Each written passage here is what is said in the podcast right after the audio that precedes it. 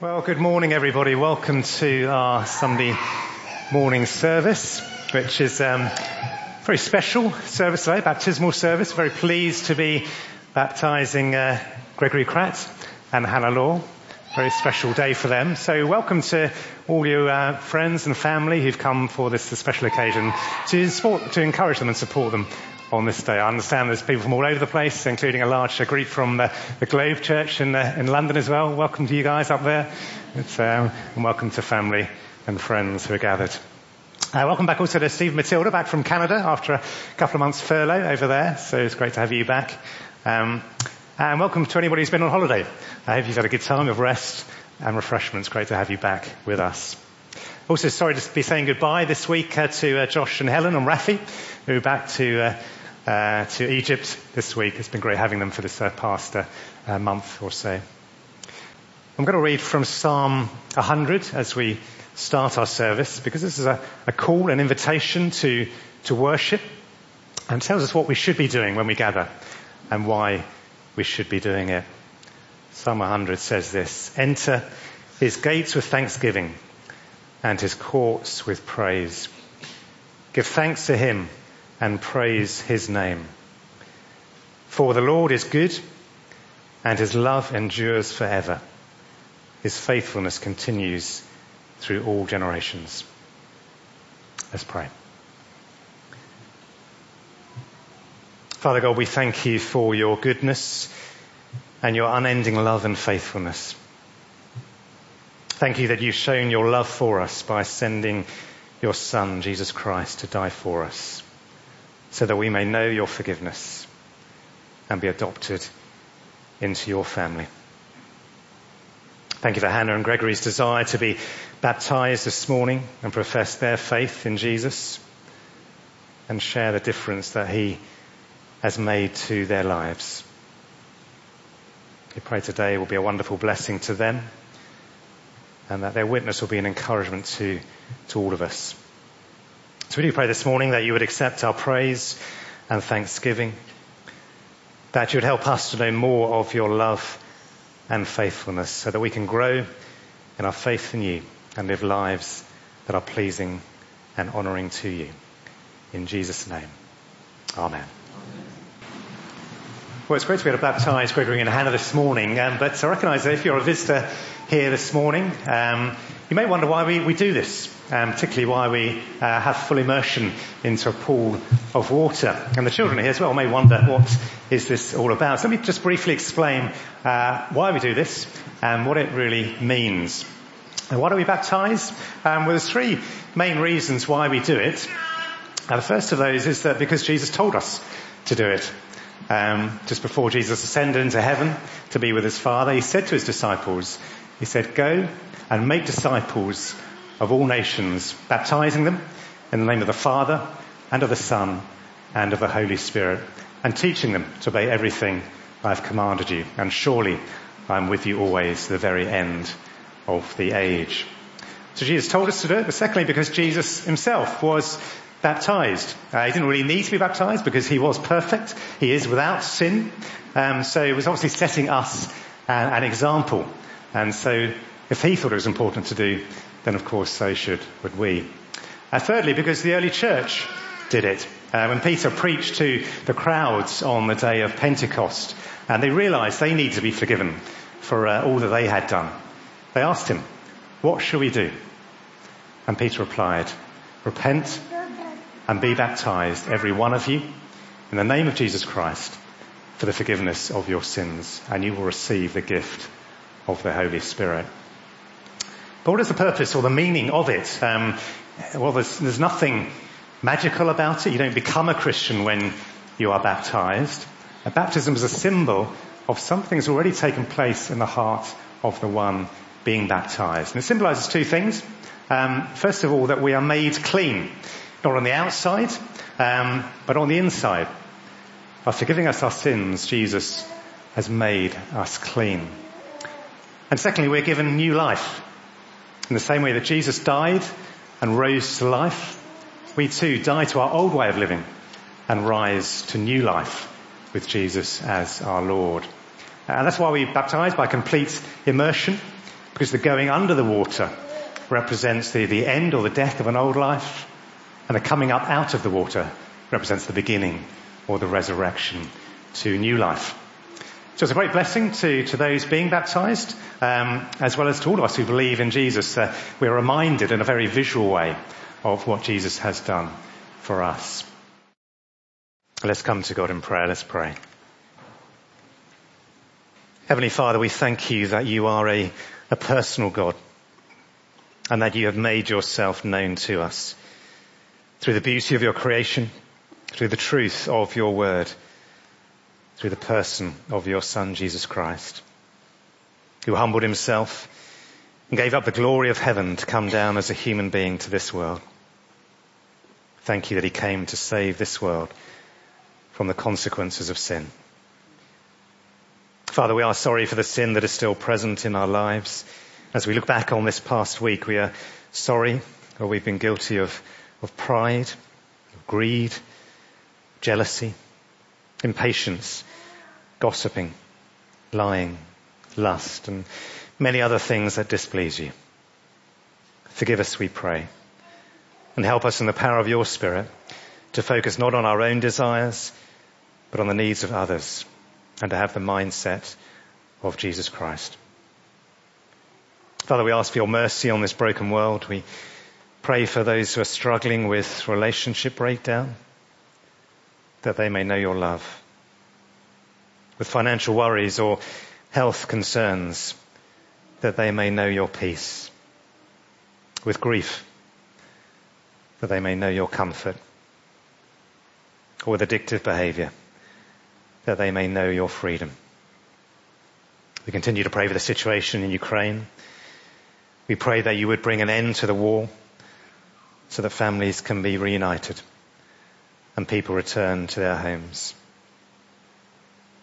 We pray for our missionaries. We pray for Josh, Helen and Rafi as they prepare to return to Egypt. Help them as a family to cope with the heat, to make good progress in their language learning and to continue to build good relationships and share their faith with people in the community. And particularly for Helen as she seeks to befriend the, the women there. And we thank you for the furlough that Steve and Matilda have had in Canada, the opportunities to meet up with their church, their supporters, and Steve's side of the family, as well as the time they've had with their daughter Esther and her family before they return to Papua New Guinea. Father, we thank you for all those who've managed to enjoy some holiday over the summer, that would have provided physical and emotional rest and spiritual refreshment. And as we prepare for a new term here in the church, we pray for all the various leaders of ministries as they seek to regather their teams, to organize their programs and care for their members. Give them grace and wisdom and a dependence on you, we pray. So Lord, bless the rest of our time together this morning before we come to the uh, baptism later on. Pray for John as he reads from your word, for Saab as he preaches, and for us all as we listen, that we would hear you speaking to us, and that you would change our lives through the work of your Spirit. In Jesus' name. Amen. John Lilly is going to bring us our Bible reading from John chapter 9 before Saab comes up to preach. the readings from uh, John, John chapter 9, the whole of chapter 9. Uh, if you have a church Bible, it's on uh, page 1075. A wonderful story, a true story of how uh, Jesus uh, brought uh, sight to the blind, which he's been doing ever since, and including for Hannah and Gregory. As he went along, he saw a man blind from birth. His disciples asked him, Rabbi, who sinned, this man or his parents, that he was born blind?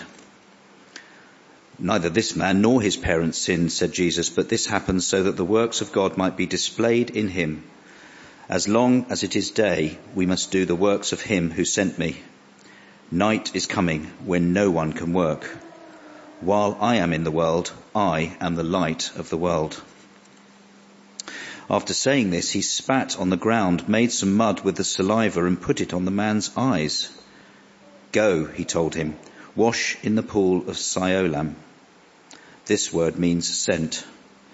So the man went, washed, and came home seeing.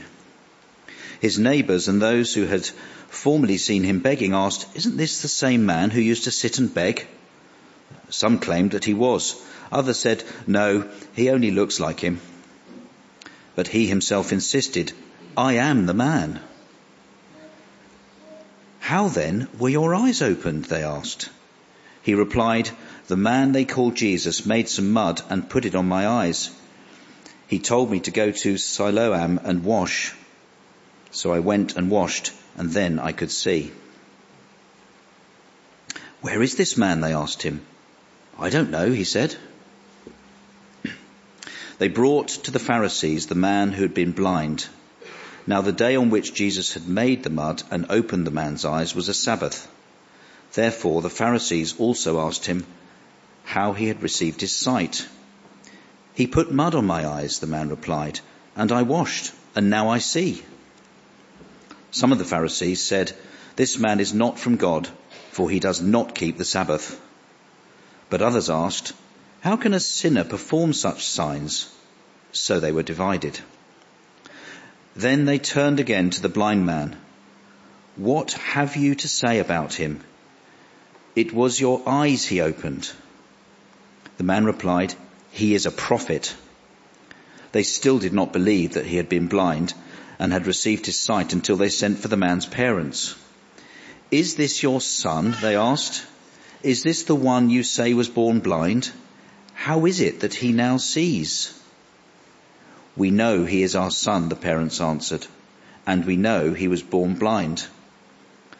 But how he can now, how he can see now, or who opened his eyes, we don't know. Ask him. He's of age. He'll speak for himself. His parents said this because they were afraid of the Jewish leaders who'd already decided that anyone who acknowledged that Jesus was the Messiah would be put out of the synagogue. That was why his parents said, he is of age, ask him. A second time they summoned the man who'd been blind. Give glory to God by telling the truth, they said. We know this man is a sinner. He replied, well, whether he's a sinner or not, I don't know. One thing I do know, I was blind and now I can see. Then they asked him, what did he do to you? How did he open your eyes? He answered, I've already told you and you don't listen. Why do you want to hear it again? Do you want to become his disciples too? Then they hurled insults at him and said, you are this fellow's disciple.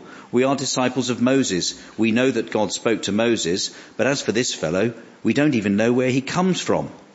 The man answered, well now that's remarkable. You don't know where he comes from, yet he opened my eyes. We know that God does not listen to sinners. He listens to the godly person who does his will. Nobody has ever heard of opening the eyes of a man born, blind. And if this man were not from God, he could do nothing. To this they replied, you were steeped in sin at birth. How dare you lecture us? And they threw him out. Jesus heard that they had thrown him out, and when he found him, he said, Do you believe in the Son of Man? Who is he, sir? the man asked. Tell me that I may believe in him. And Jesus said, You have now seen him. In fact, he is the one speaking with you. Then the man said, Lord, I believe, and he worshipped him. Jesus said, For judgment I have come into this world so that the blind will see and those who see will become blind. Some Pharisees who were with him heard him say this and asked, What? Are we blind too? Jesus said, If you were blind, you would not be guilty of sin. But now that you claim you can see, your guilt remains. John, thank you so much for reading for us.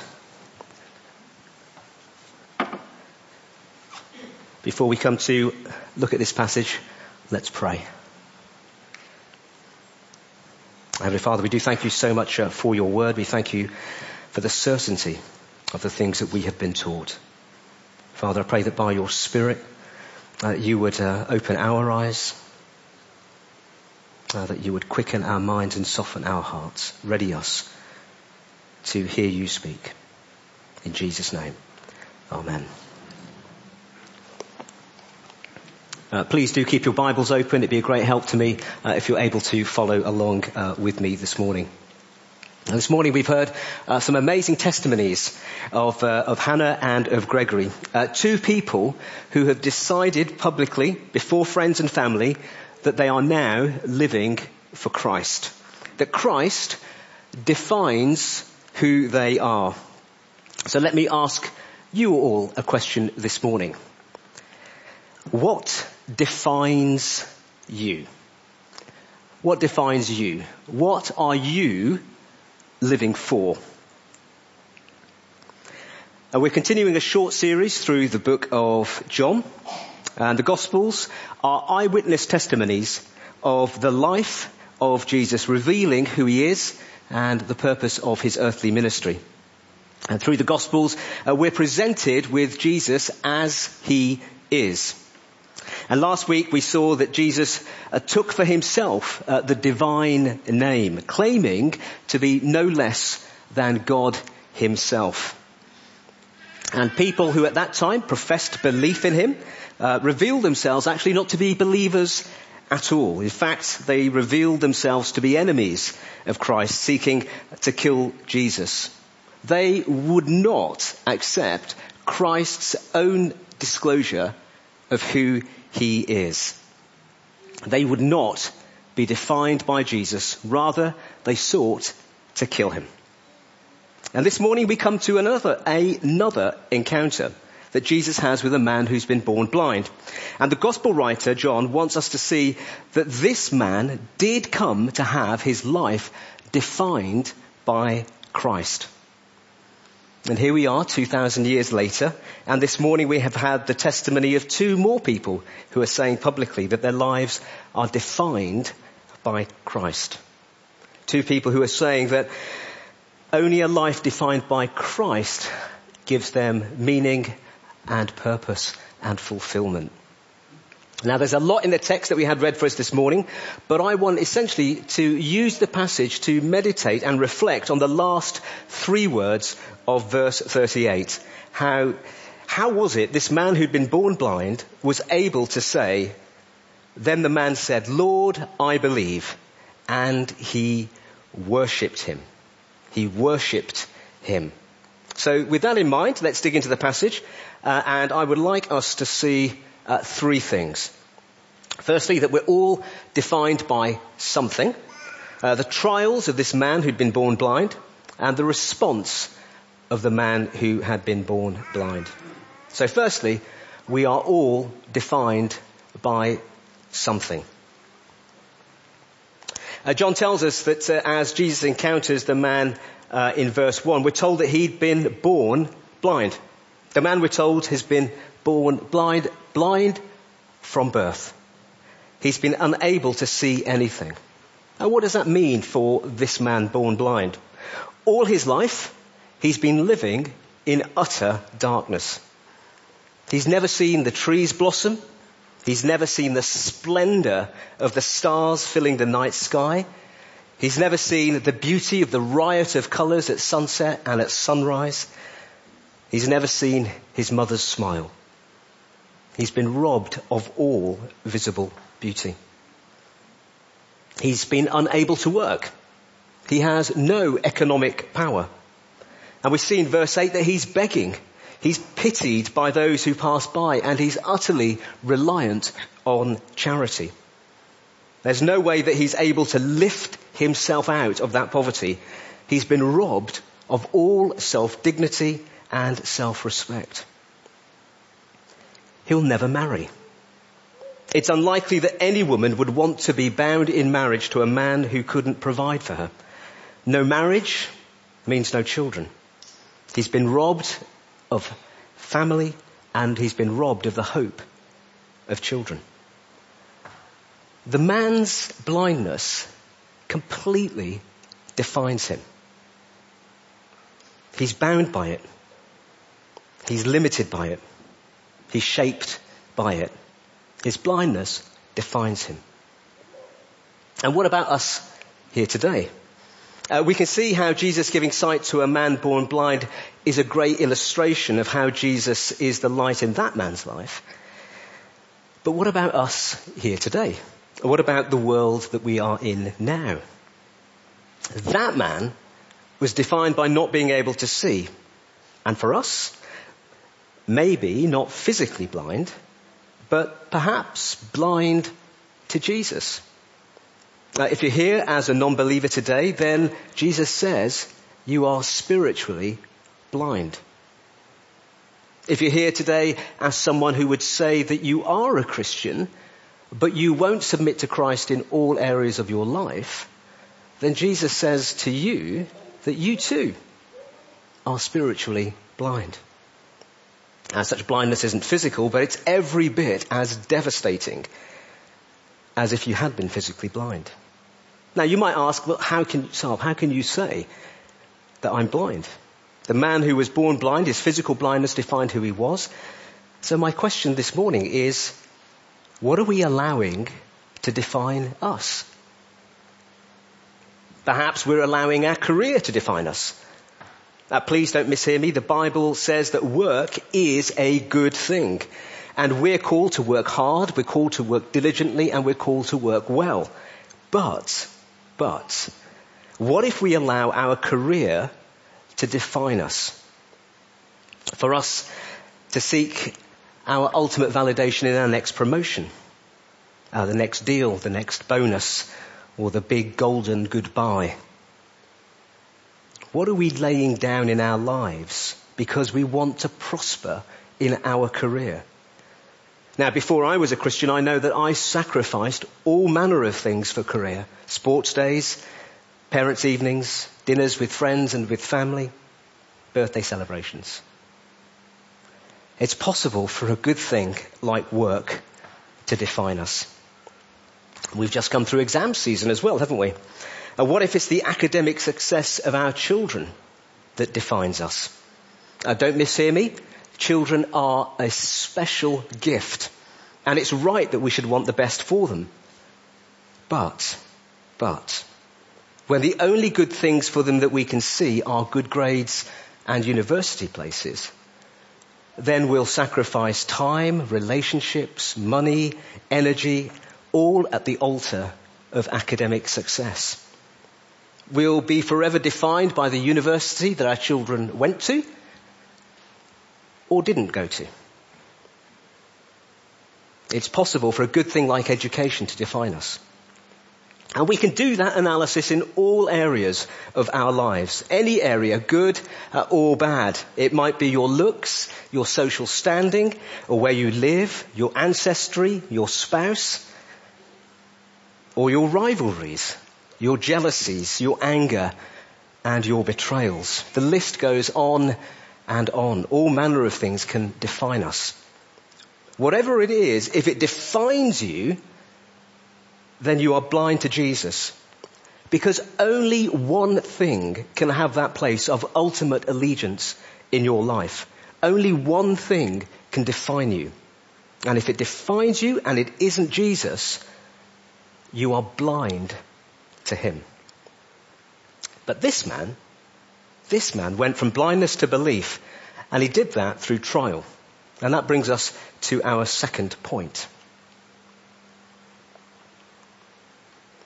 The trials of the blind man.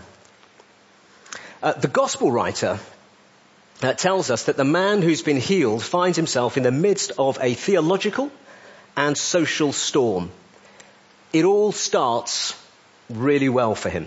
You can imagine the man who's been healed leaping around, telling everyone he can see now that he has indeed been healed. You can imagine, can't you, the joy at seeing people smile, uh, putting faces to voices, seeing the majesty of nature. And you can just imagine the TikTok videos of this man leaping around are going viral.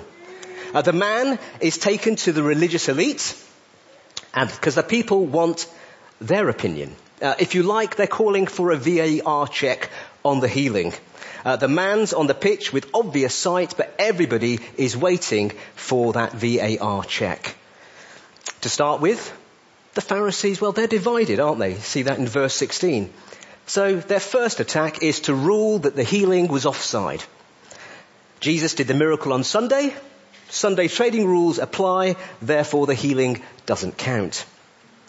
But clearly, the man born blind can still see. So the Pharisees go to plan B. They call expert witnesses, the man's parents. Uh, by this stage, however, the Pharisees have decided that Jesus is guilty. And to ensure that they get the result they hope for, we see in verse 22 that they nobble the witnesses, telling them that if they side with their son, they'll be in trouble. So mum and dad do the decent thing and reject their son to save their own skin. So the Pharisees, thinking that they've painted this man into a corner, now call him back and invite him to reject Jesus. But the man born blind who now has sight simply will not let it go. He debates with them. And his argument is logical and it's compelling. I was born blind, he says, but now I can see.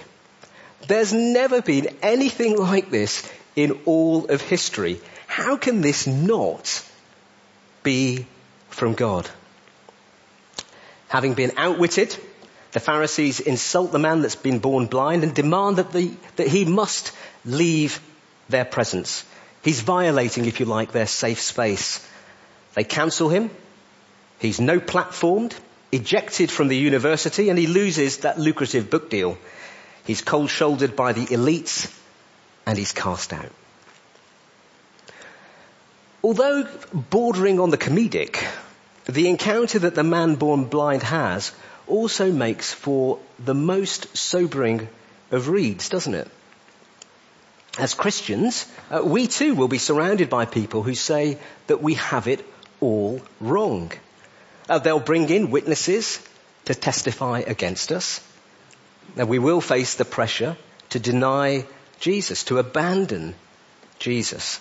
And these are real dangers for all of us. They're real pressures for the two who were baptized here this morning. Hannah in a place of learning with the intellectual elites of our day. She'll receive pushback on her decision to be defined by Christ. Gregory in the hurly-burly of high finance will face pressure to relegate Jesus to things that the sophisticated London elite feel to be more worthy than Jesus. So they desperately need our prayers. They desperately need our support. They desperately need our encouragement. So why don't you undertake to pray for them regularly? Or write to them from time to time to encourage them in their walk with Jesus? Hannah? Gregory? Hold fast to what you've been taught about Jesus. Seek to be in His Word every day. Grow in your love and knowledge of the Lord Jesus. Look to have the same zeal and steadfastness as the man who was born blind. Be unabashed in your devotion and worship of Jesus. And that same encouragement to each and every one of us here this morning. So the man born blind is now found by Jesus, and we see that the man born blind is no longer defined by his blindness, but he's defined by Jesus. The man's response. Take a look with me at verses 35 to 38. Jesus heard that they had thrown him out and when he found them, when he found him, he said, do you believe in the Son of Man? Who is he, sir? The man asked. Tell me so that I may believe in him. Jesus said, you have now seen him. In fact, he is the one speaking with you. Then the man said, Lord, I believe. And he worshipped him. The man born blind, at the end of verse 38, John tells us that he worshipped Jesus because Jesus said that he's the Son of Man. Well, the early gospel readers would have been right on the edge of their seats. Uh, to us, without Jewish heritage or without a clear grasp on all the Old Testament, we can miss the power and the significance of what Jesus is saying here. Uh, one of the Old Testament prophets, Daniel, in chapter 7, receives a vision from God. In that vision, a person is presented before God the Father. To that person, all power, all authority, all dominion is given. He is anointed as the one true King of Kings. This person, this Son of Man, has all the prerogatives of God Himself. And here, Jesus asks if the man born blind believes in the Son of Man. Tell me who he is that I may believe, the blind man asks, or the man who was born blind asks. And when Jesus says that he is the Son of Man, the one standing there professes belief and then he worships. Now, it might seem like a small thing to close the encounter between Jesus and the man born blind with, but it is the most amazing thing. Uh, the people of Israel had an extremely high view of God. Uh, so high that the thought of God being located in creation, confined in humanity, was, it was for them, it was utterly beyond belief. Uh, the Eastern religions, by contrast, believed that God was everywhere, inside creation. In the mountains, in the oceans, in the birds, in the creatures. So the thought for the Eastern religions of worshipping a person or a location is not beyond belief for them.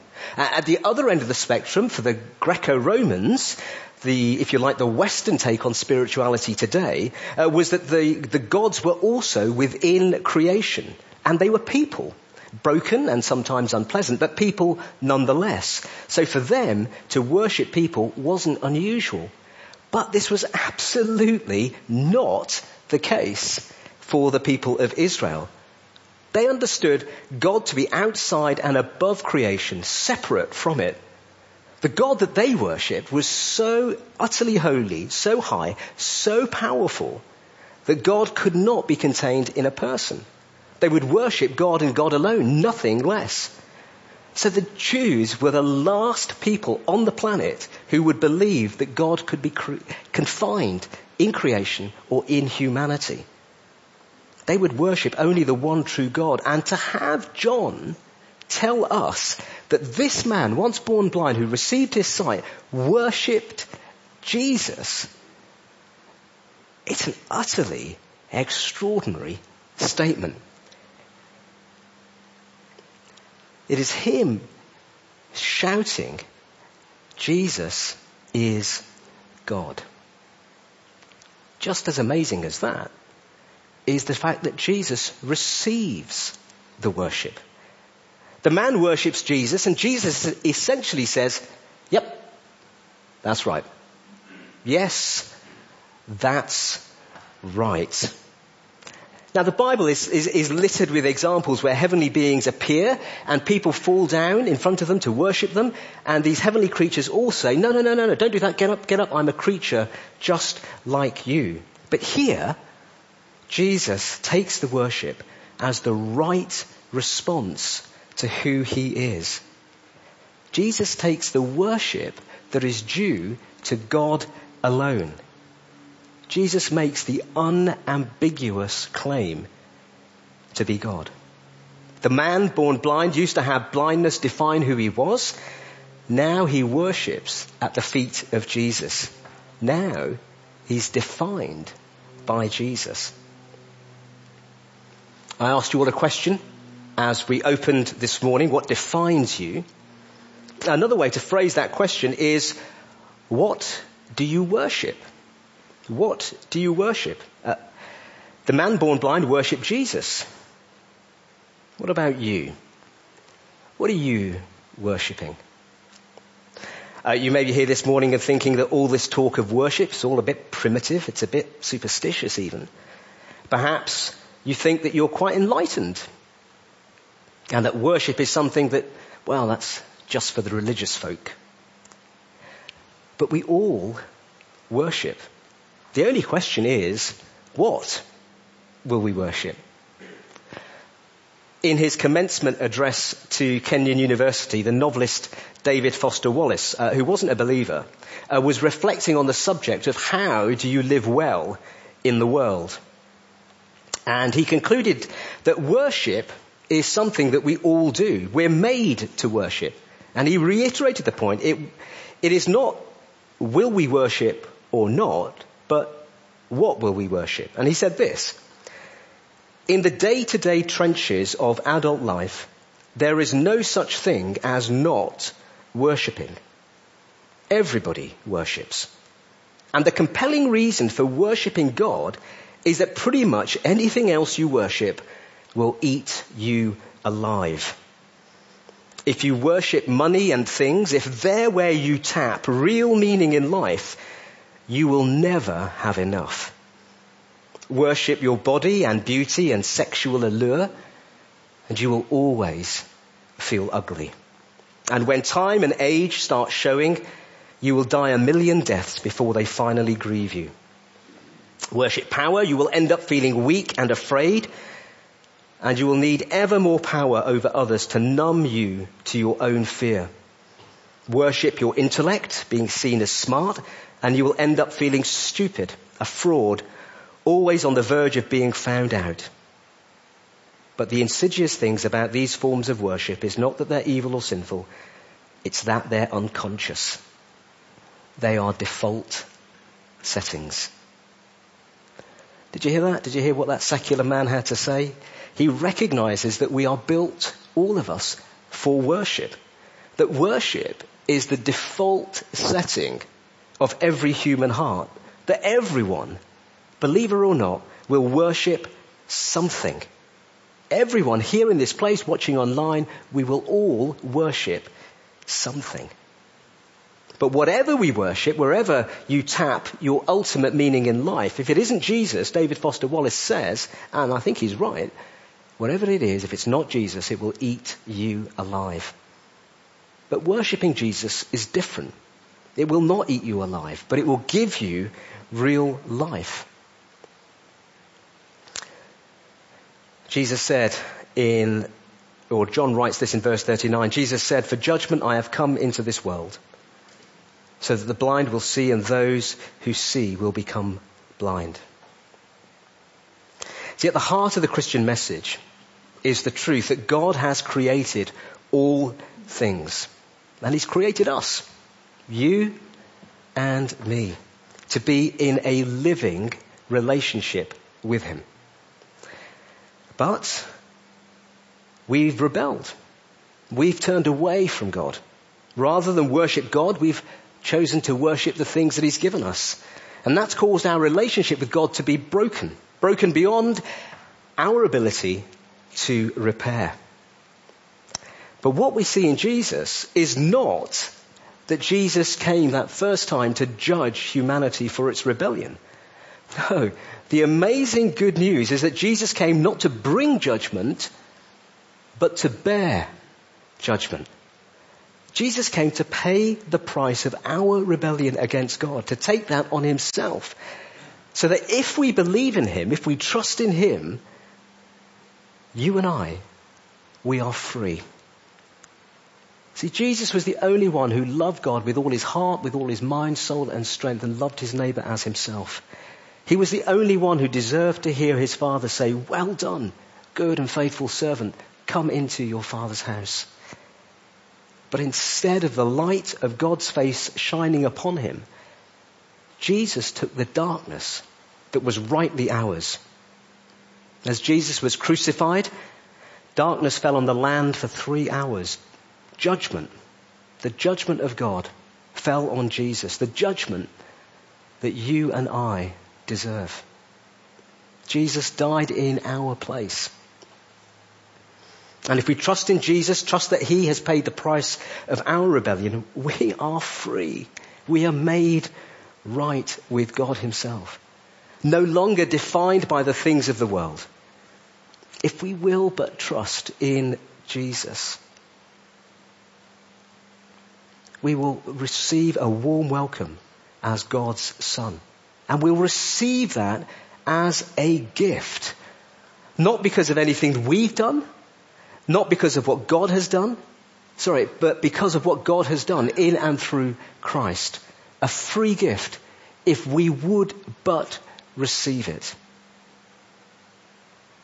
John Newton, the 18th century slave trader, had a life that was defined by selling human cargo. And in a violent storm on the ocean, fearful that his boat would sink, he cried out to God for rescue. And that evening, John Newton met Jesus. He was rescued from that physical storm and he was rescued from his rebellion against God. He realized that salvation came not by getting his life right, not by getting himself ready, but salvation came because Jesus gave up his life to pay the price of our rebellion. An unmerited gift.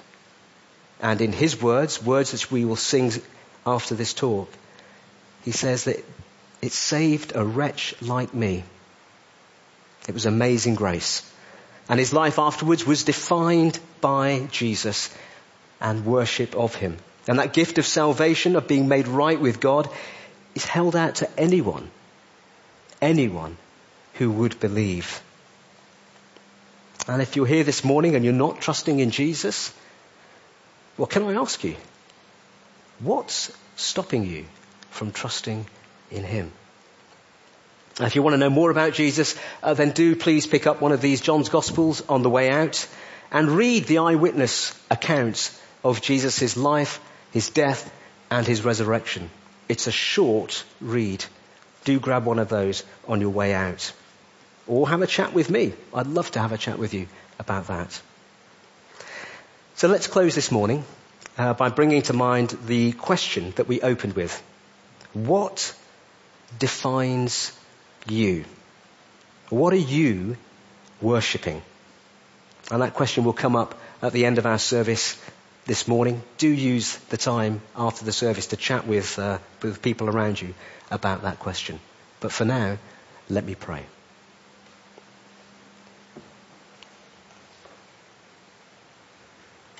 Heavenly Father, we do thank you so much uh, for this uh, account of the man who was miraculously healed. Father, thank you that in and through the Lord Jesus, uh, that we can be made right with you. Father, help us to trust in that truth. Help us by your Spirit and through your word to stand firm on that truth. And help us to have the courage to live for you, to worship you and we ask these things in Jesus' name. Amen. That does indeed bring us uh, to the end of our service this morning. Uh, it's been great that you've been uh, able to be with us. Uh, if the Lord's spoken to you this evening or you have questions, um, do pray with the people who are around you. Yeah, please do pray. Take the opportunity to pray before you go. Um, and uh, yeah, do join us for tea, cakes, and coffee in the back room uh, afterwards. It has been fabulous, hasn't it, to be here to encourage both Hannah and Gregory uh, as they've uh, publicly professed their faith and their desire to follow the Lord Jesus. Uh, so uh, to close, let's just use a, a, bit of Romans chapter 5, where Paul writes this. Therefore, since we've been justified by faith, we have peace with God through our Lord Jesus Christ.